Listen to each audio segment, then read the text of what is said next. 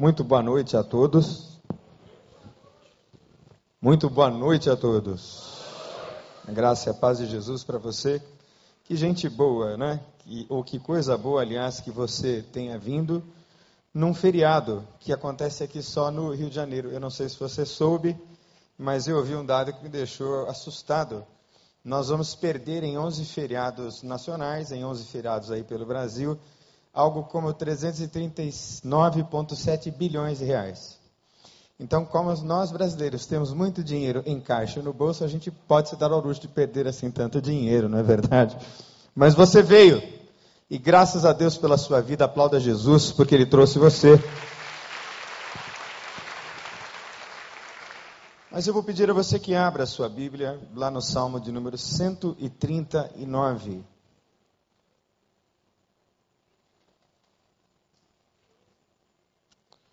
Salmo de número 139.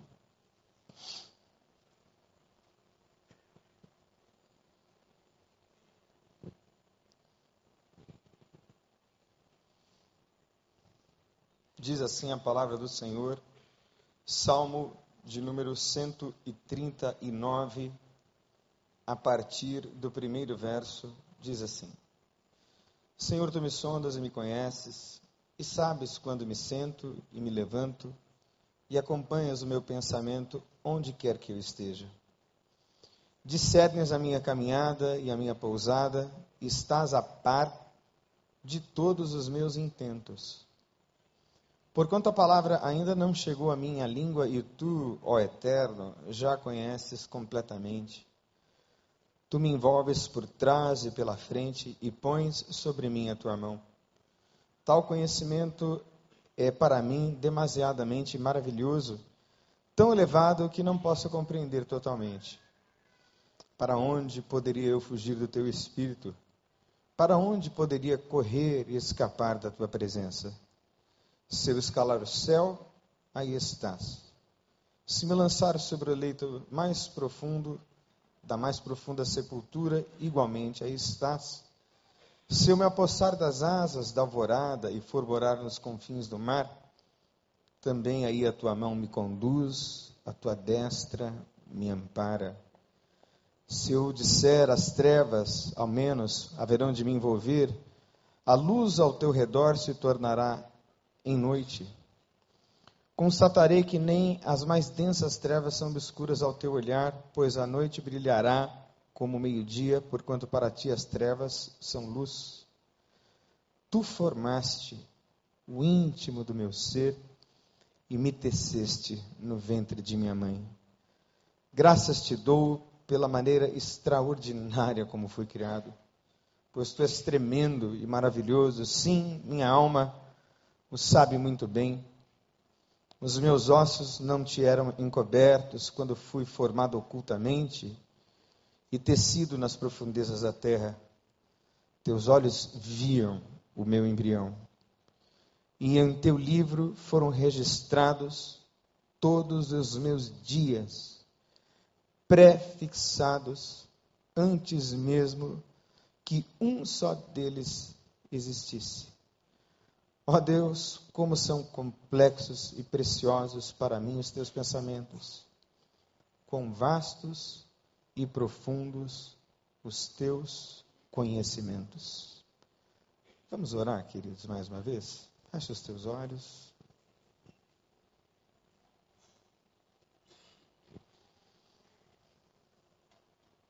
E ore a Deus pedindo ao Senhor que fale com você.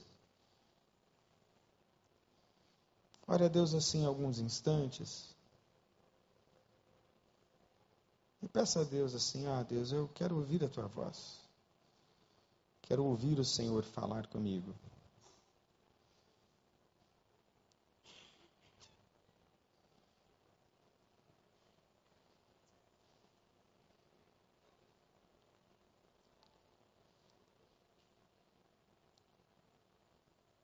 Pai, muito obrigado por mais esta noite em que temos a oportunidade de ter acesso à tua palavra e acesso ao conhecimento que ela nos traz. além desse conhecimento que a tua palavra nos deu, o Senhor também nos presenteou, nos dotou com a capacidade do raciocínio, da investigação, da curiosidade, do aprendizado, e assim aprendemos a fazer ciência. E a ciência, Deus, é um lado em que o Senhor mesmo revela a nós as tuas maravilhas e profundezas. Assim, toda verdade, se é verdade, é uma verdade que vem do Senhor, pois em ti, diz a tua palavra, estão escondidos todos os segredos e mistérios da ciência. Assim, Deus, louvamos o teu nome por conta deste conhecimento vasto e profundo que a tua palavra nos traz e este assombro que vem ao nosso coração quando nos aprofundamos em te conhecer e conhecer as coisas que o Senhor criou e conhecer um pouco mais isto que está chamado e denominado como coroa da criação que somos nós os homens. Assim, Deus, pedimos que o Senhor fale ao nosso coração, mais uma vez, através dessa experiência que teremos nessa noite. Submetemos a Deus o nosso pensamento, coração, vontade e tudo mais nas tuas mãos.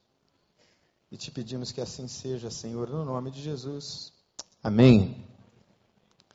Que bom que você veio e você veio, acredito eu, em certo sentido, atraído pelo tema, que é vencendo a vencendo a ansiedade. E nós acabamos de ler um salmo lindíssimo. Salmo que inclusive é cantado no inário para o culto cristão.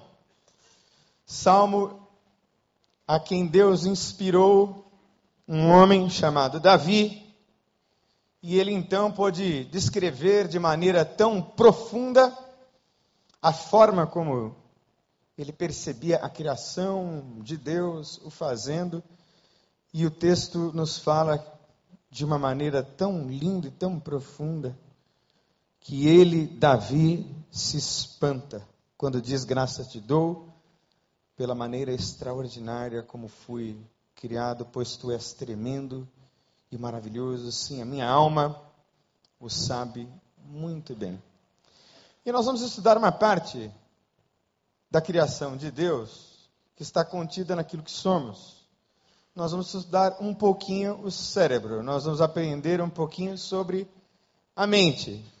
A mente é o que nós somos. O que nós somos está contido na mente. As expressões da nossa personalidade, a nossa história, as funções corporais, tudo está contido no cérebro, no sistema nervoso central. De forma poética, no Velho Testamento, os rins estavam associados à purificação e o coração como centro do pensamento e das fontes das emoções. Já no Novo Testamento, há uma ênfase na mente. Transformai-vos, diz Paulo, pela renovação da vossa mente. Porque nós temos a mente de Cristo. Então há uma ênfase na faculdade da qual nós somos dotados e isto nos diferencia de todo o resto da criação. Nós somos dotados de raciocínio complexo. Só nós humanos é que nos comunicamos da forma como nos comunicamos. Só nós humanos é que somos capazes de criar o que criamos. E somos assim porque Deus comunicou muito dele mesmo a nós homens. A Bíblia diz: pouco menor do que os anjos os criaste. Isso é maravilhoso. Isso é tremendo. A imagem e semelhança de quem mesmo nós somos criados? De Deus. Os animais não foram criados à imagem e semelhança de Deus. Nem nenhum elemento químico que compõe qualquer substância na terra foi criado à imagem e semelhança de Deus, mas nós recebemos isto de nosso Pai. E nós vamos pensar um pouquinho sobre a neurobiologia da ansiedade e algumas definições do que seja ansiedade. E quando Deus nos criou, nos criou com sistemas perceptuais, que tem a ver com percepção.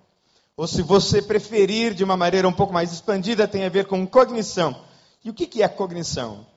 É quando o meu pensamento absorve conhecimento a partir de todos os sentidos. Por exemplo, eu me encontrei aqui com a Maura, esposa do pastor Paulo, e disse para ela: Maura está geladinho do jeito que eu gosto, né? Quantos de vocês cariocas estão sentindo frio aqui no santuário? Muito bem, a maioria. Mas se nós estivéssemos a 32 graus Celsius aqui, e provavelmente você se levantaria e não teria mais ânimo para assistir a palestra, porque você estaria desconfortável com o calor. Isso é cognição. Atrapalharia, muito provavelmente, a recepção da mensagem. Então, nós temos muitos sistemas perceptuais a partir dos nossos sentidos, mas nós vamos dar ênfase em três deles. Estão diretamente envolvidos a reação ao medo e a formação de uma eventual ansiedade. Diga comigo, nem todo mundo que sente medo terá ansiedade. O medo, nós vamos aprender, é inclusive muito bom, é nosso amigo, é nosso aliado, em muitos sentidos e por muitas razões. Mas tem três sistemas muito importantes que são ligados à percepção do medo e a percepção da ameaça. O primeiro sistema, por favor, não é esquizoide, é amidaloide. Tem 12 núcleos muito importantes.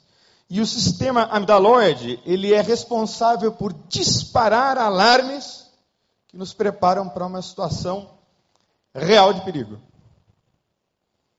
Bum é a amígdala, ou o sistema amidaloide, que dispara. O segundo sistema é o hipocampo. Tem a ver com a memória e a modulação das emoções relativas a essas memórias. Vou dar um exemplo bem simples.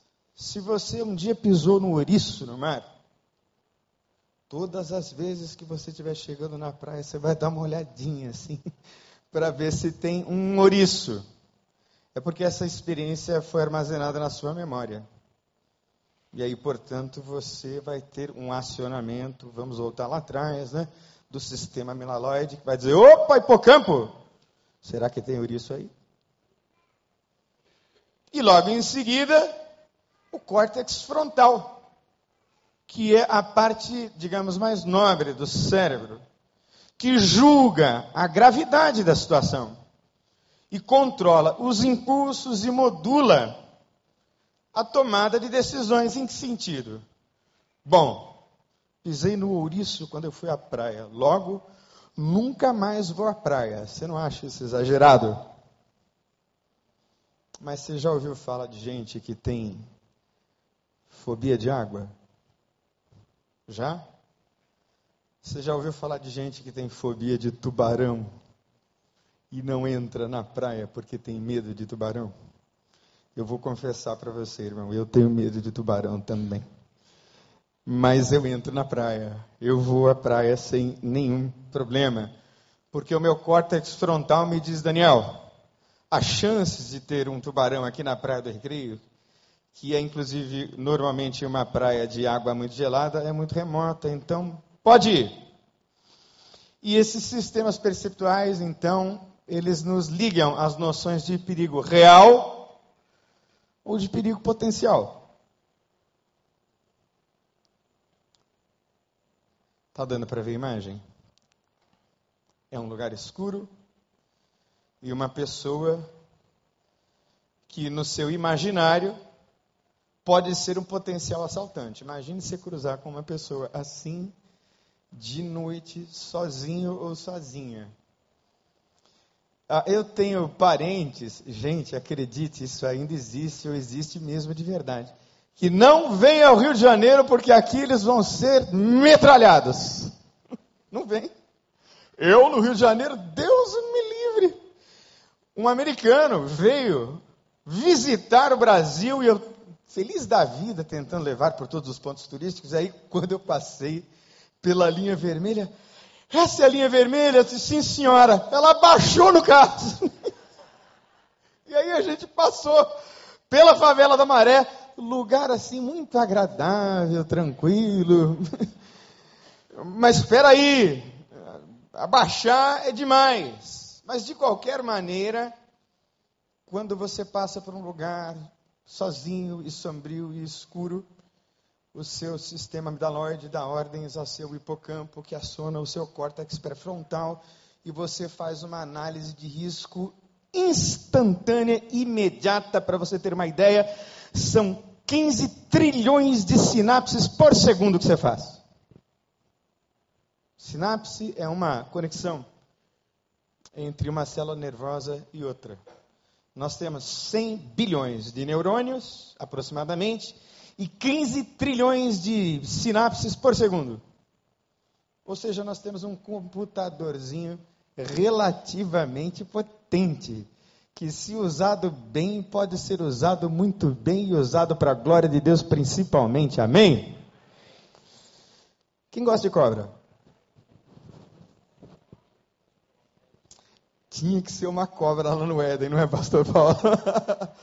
e quando a gente diz que a mulher é ruim, muito ruim, muito perversa, a gente diz que ela é uma? Não, jararaca. a gente diz que ela é uma jararaca.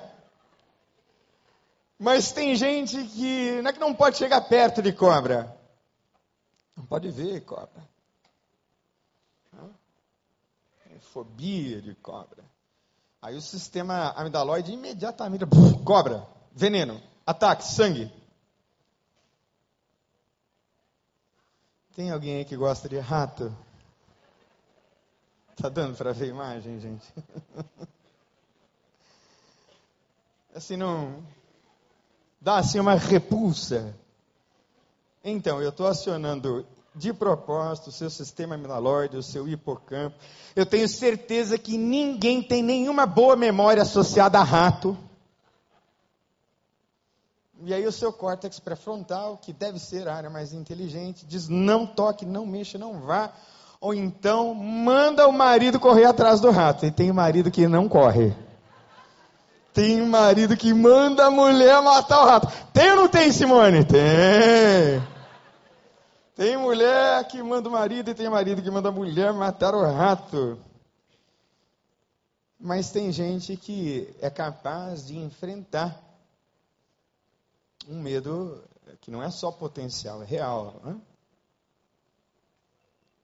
Esse tipo de situação mata, é o esporte que mais mata. Mas muita gente embarca e voa, literalmente. Mas as situações de perigo, elas são ambíguas, ou seja, elas são duvidosas.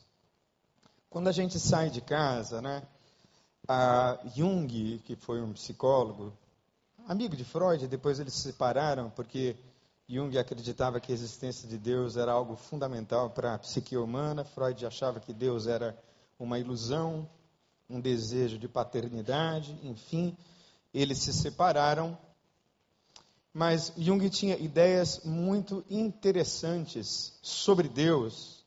Jung tinha ideias muito interessantes sobre a estruturação do nosso psiquismo, da nossa mente, da nossa psique, a partir da consciência de Deus. E nós vamos falar um pouquinho mais à frente sobre esse teórico tão interessante.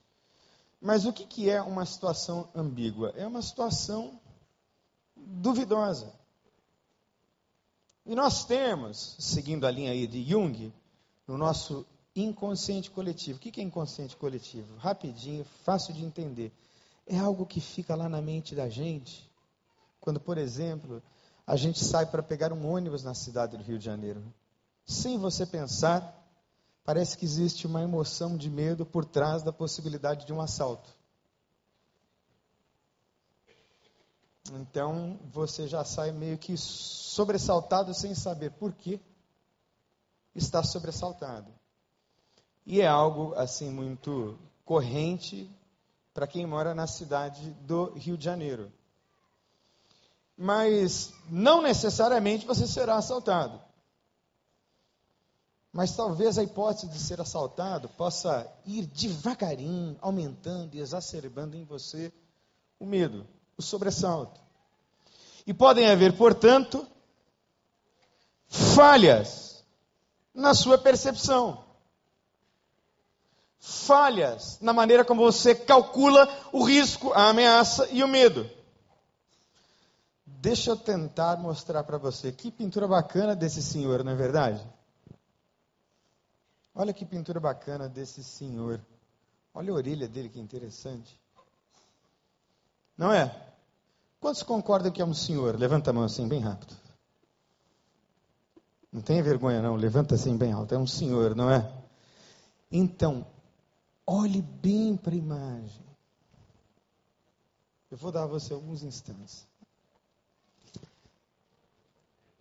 Quem estudou psicologia da Gestalt conhece essa, né? Vamos lá.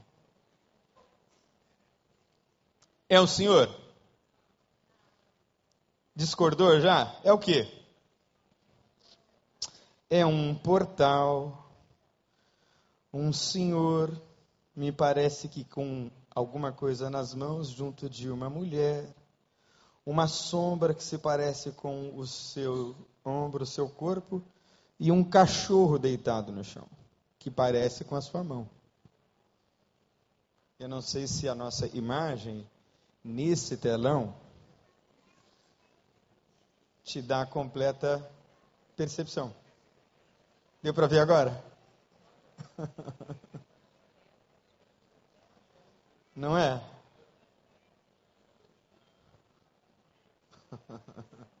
Interessante, né? a psicanálise fala em fantasia, né? Eu vou falar assim, bem rusticamente. Às vezes a pessoa olha sério para a gente e a gente parece que está tentando ler o pensamento dela, né? Nossa, deve estar me achando isso e aquilo, está com raiva de mim. Nada a ver. É você que está viajando. É a sua percepção, é a sua fantasia que foi lá não sei onde mas não está conectada com a realidade. Então a nossa percepção do outro nos engana o tempo todo. Então é preciso que a gente tenha uma redobrada atenção com as informações que estão ao nosso redor. E existem duas classes né, principais de erro de percepção e nós estamos falando de erros de percepção em relação ao medo e ao perigo. Vamos lá. A primeira classe é o falso negativo. O que é o falso negativo? Não há necessidade de ter resposta, sim. A não apresentação, aliás, de uma resposta adequada a uma situação de defesa quando existe uma situação de perigo. De novo, tem algo real que é perigoso, mas as defesas não são acionadas. Nesse sentido, o medo é um nosso aliado. Eu já tive moto. Aliás, o meu pai, ele não é, a gente costuma dizer que Deus o tenha, né? Mas o meu pai, o Senhor eu tenho guardado na glória, aleluia. Que meu pai era um crente salvo, lavado e remido pelo sangue de Jesus. Então ele está com o Senhor. Mas na tentativa de me conquistar de volta, ele fez uma coisa que ele jamais deveria ter feito. Ele me deu uma moto que na época era a moto mais potente do mercado, uma moto de 450 cilindradas. Hum? No meu auge de drogadição. E eu não tinha medo de andar correndo. Até hoje eu não tenho medo de velocidade. Aliás, eu gosto de velocidade. Eu gosto tanto de velocidade que eu decidi não ter moto. Não é mais coerente e talvez mais ajuizado? pois muito bem. Quantos motoqueiros a gente vê passando pelo trânsito? Né? Nos Estados Unidos não pode, você sabia? Fazer o que os motoqueiros fazem aqui é, é, uma, é uma infração de lei se for reincidente, o sujeito perde a carteira, perde o veículo, perde a moto, pode até ir preso. mas os motoqueiros arriscam o tempo todo. Há, então, um falso negativo. Tem perigo. E o sujeito não apercebe o perigo. E vai, vai, vai, vai, vai, até que, bum!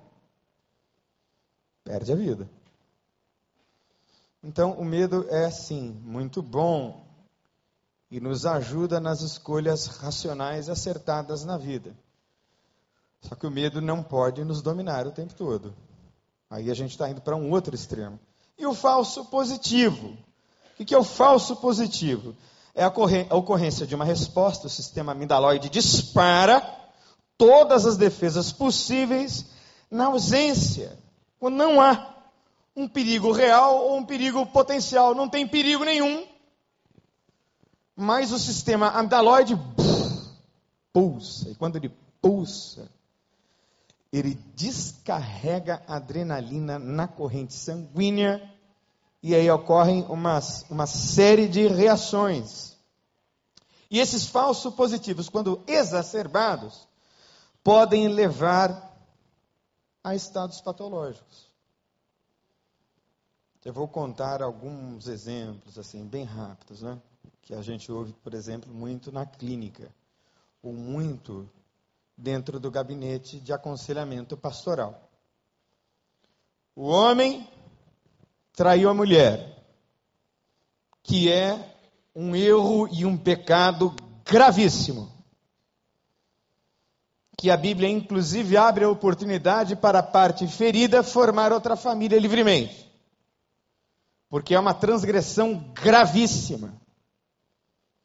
E a parte traída sofre um trauma e um constrangimento e uma vergonha muito profundos.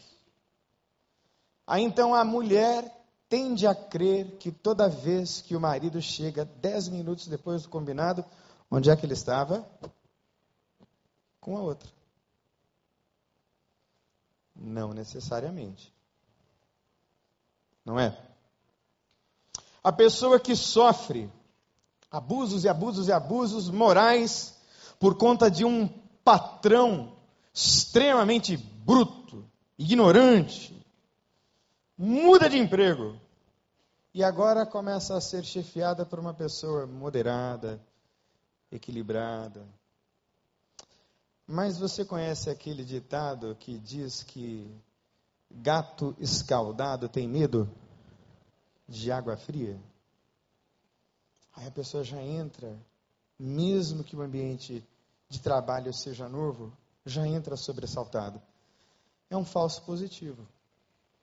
É um falso positivo. E esse falso positivo, ele vai exigindo um gasto desnecessário de energia psíquica. Você gasta demais. Porque você vai exigindo dos seus sistemas um excesso de resposta, de despesa para coisas que simplesmente não existem. São irreais. Os traumas são reais. As situações que feriram e machucaram são reais. Mas não necessariamente a vida será uma sequência de traumas e desacertos e feridas e abusos.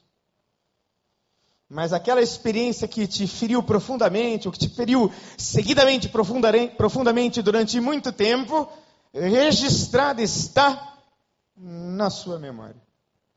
E isso influencia todo o seu funcionamento como pessoa. Erros do tipo falso positivo estão relacionados diretamente aos transtornos de ansiedade. Gente, é assim que a gente funciona. É assim que Deus nos fez essa parte tão delicada, tão complexa e tão maravilhosa que contém o que somos, que é o nosso cérebro, responde assim: claro que esta não é a única maneira de enquadrar o funcionamento cerebral, mas é uma maneira bastante interessante de entender como nós funcionamos.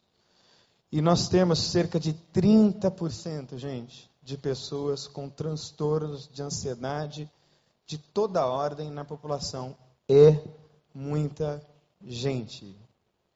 E transtornos de ansiedade geram transtornos para a pessoa e para todos aqueles que estão ao redor dela. Concorda? Uma pessoa o tempo todo nervosa, ansiosa, medrosa, sem dúvida nenhuma está transtornada e acaba transtornando. Então, esses transtornos de ansiedade estão refletindo falhas no funcionamento desses circuitos neurais responsáveis por detectar, organizar e expressar um conjunto de reações de defesa. Agora, existe, não é? Uma diferença entre medo e ansiedade. Vamos lá, o medo está relacionado a um estímulo externo. É? Ansiedade é diferente.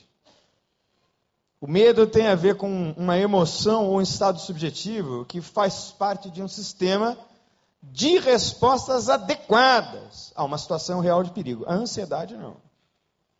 Deixa eu tentar explicar mais uma vez como isso acontece. Pode parecer repetitivo, redundante, mas a minha intenção é de que você registre.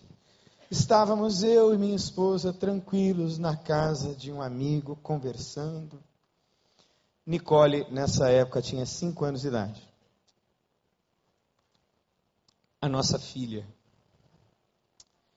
E aí eu ouvi um barulho e um grito. E aí eu corri junto com o meu amigo Hildo para ver o que tinha acontecido. A minha filha Nicole tinha ficado com vergonha de pedir papel higiênico, porque tinha acabado o papel na casa do amigo. Aí então ela subiu para se lavar na pia de cerâmica e a pia quebrou. Fez rasos ou, ou cortes muito profundos no glúteo dela. Então saiu muito sangue e, e eu fiquei literalmente apavorado. Graças a Deus que o Rildo estava lá e nós fomos levados à emergência do, da Tijuca. Tijutrauma? Bronto Baby, isso mesmo. E pela graça de Deus havia um cirurgião plástico muito bom ligado naquela época àquele hospital e ele foi fazendo lá todo o seu trabalho e anestesias para lá, anestesias para cá, e eu dizendo à minha filha: "Vai, filhinha, você é corajosa, você é corajosa, você é corajosa". E aí virou-se para mim e me disse: "Eu não sou corajosa". Não sou. Mas durante um bom tempo, um bom tempo, eu não podia escutar um barulho dentro de casa. Simone sabe disso. Às vezes eu acordava tendo pesadelos de que minha filha tinha se machucado. Às vezes eu acordava apavorado gritando o nome da Nicole, porque eu pulei do medo para a ansiedade. A ansiedade tem a ver com emoção, um estado subjetivo que é uma expressão patológica de sentir medo, é uma maneira doentia de sentir medo. E ela é ativada internamente na ausência de qualquer situação de perigo. Isso é ansiedade. Ou reações de medo, pânico, reatividade desproporcionais a um perigo real. Você passa a ter uma reação assim desmedida, enorme. Ou seja, o seu, presta atenção, ó. Quais são os três sistemas? Vamos ver se a gente aprendeu. Um, amidaloide, vamos lá? Um. Segundo, hipocampo. Terceiro, córtex frontal. O que, que o córtex frontal faz mesmo? Ele avalia a situação, ele julga, ele avalia o risco, ele diz vai, não vai, vai, não vai, vai, não vai.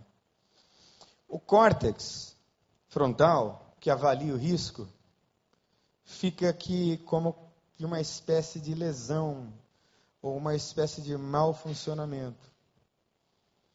Ele não consegue mais avaliar direito uma, uma situação de risco, do ponto de vista neurofisiológico. aí é descarga de adrenalina o tempo todo. Então, tem gente que vê uma barata. Mas tem gente que vê uma barata!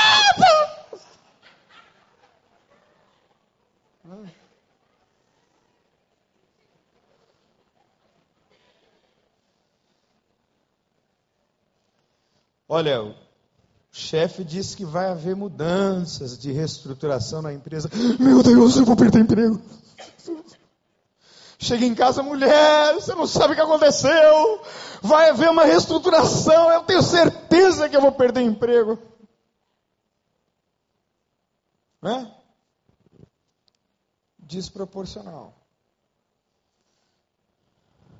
E a ansiedade, ela tem algumas reações comportamentais, fisiológicas e também subjetivas. Mas vamos lá, as reações fisiológicas podem envolver ou perdão, reações comportamentais em primeiro lugar, né? Podem envolver expressões faciais, isso é fácil de identificar, né? Quando a pessoa está assim, diferente.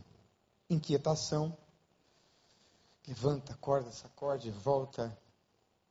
Eu tenho certeza que, por exemplo, né, em relação à movimentação de partes do corpo, como mexer o pé, mexer a mão, mexer o nariz, roer unha. Aqui no recreio ninguém rói unha.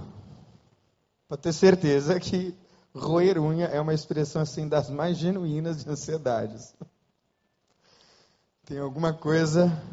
Aliás, no projeto Amor, na clínica onde eu me recuperei, na casa de recuperação onde eu me recuperei, o pastor tinha uma estratégia excelente em relação a quem roía unhas. Ele pegava a pimenta mais forte, tinha um rapazinho chamado Luciano que não é Luciano, meu amigo que está aqui, um outro Luciano. Assim, Luciano, você vai parar de roer unha hoje. Como? Molha sua mão aqui, a pimenta magalagueta está mais forte. Aí o rapazinho assistia os cultos assim, ó, com as mãos cheias de pimenta. Não adiantou nada, claro, ele continuou roendo unha. Mas tem a ver com expressões faciais, inquietação e movimento de algumas partes do corpo. O sujeito está manifestando que está ansioso. Tem a ver com reações fisiológicas. O sujeito transpira demais, o coração fica batendo muito forte, não é? O sujeito tem náusea, tontura. Eu transpiro muito, irmãos, porque eu fui criado para morar no Polo Norte, mas Deus me colocou no Rio de Janeiro, então mas com toda certeza não tem a ver com ansiedade. No meu caso, graças a Deus. Mas sudorese, palpitação, náusea, tontura, dilatação da pupila, dor no peito e outras mais. Manifestações comportamentais e fisiológicas no corpo de ansiedade. E algumas que são um pouco mais subjetivas, né? tem a ver com emoção, com sentimento. Apreensão, tensão, hipervigilância, aquela paranoia de que alguma coisa vai acontecer obrigatoriamente errada a qualquer momento. Se não dar certo, eu tenho certeza que vai dar errado, e se der errado, vai dar certo, mas depois com toda certeza vai dar errado. É um pensamento catastrófico, né? Tem que ter alguma coisa errada aí para acontecer. Sensação, não é falta de ar, é sensação de falta de ar. Sensação de estômago vazio. Às vezes o sujeito acabou de sair da churrascaria, parece que comeu um boi inteiro, mas está tão ansioso que sente o estômago vazio. E não sente fome. Sensação de estômago vazio ou sentimento de morte iminente. E em relação à ansiedade, existem duas características básicas. Né? A primeira delas é a ansiedade estado, porque pode ser que você esteja atravessando um problema e você esteja ansioso. Né? Pastor Paulo perguntou: E aí, Daniel, está ansioso para iniciar a série de ansiedade? Eu disse: Não, mas estava. Quem é que não está? O dia que não sentiu friozinho na barriga é porque deixou de ter graça, você não acha? Às vezes a graça está exatamente na expectativa, não é? Diz a verdade. Quantos aqui voam de avião assim com uma certa regularidade? Levanta a mão. Assim. Voa. Então, eu também vou. Vou voar agora. A Simone adora voar. Não é, amor?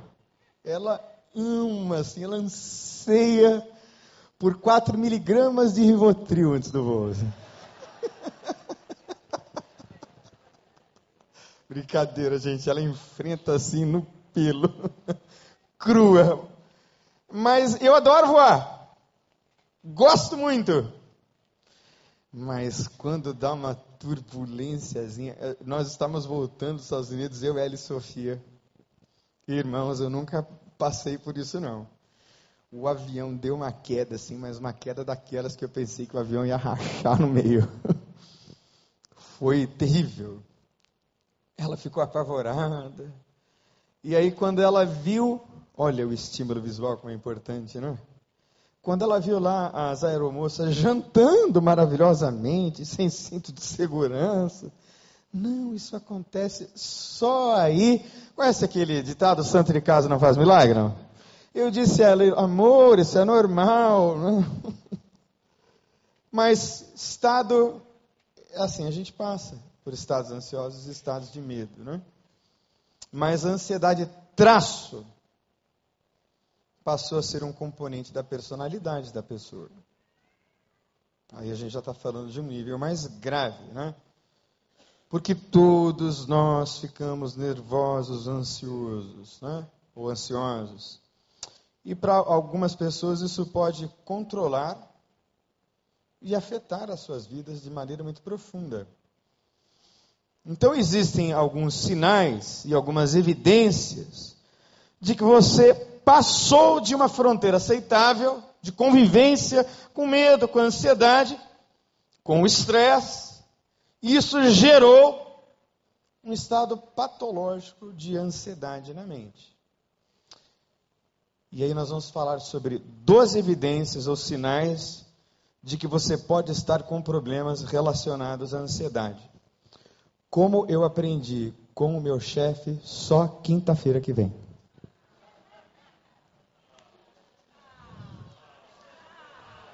Pastor Wander, eu aprendi, estou repassando o aprendizado só semana que vem. Vamos adorar a Jesus. Fique em pé, no nome do Senhor, irmão Robson.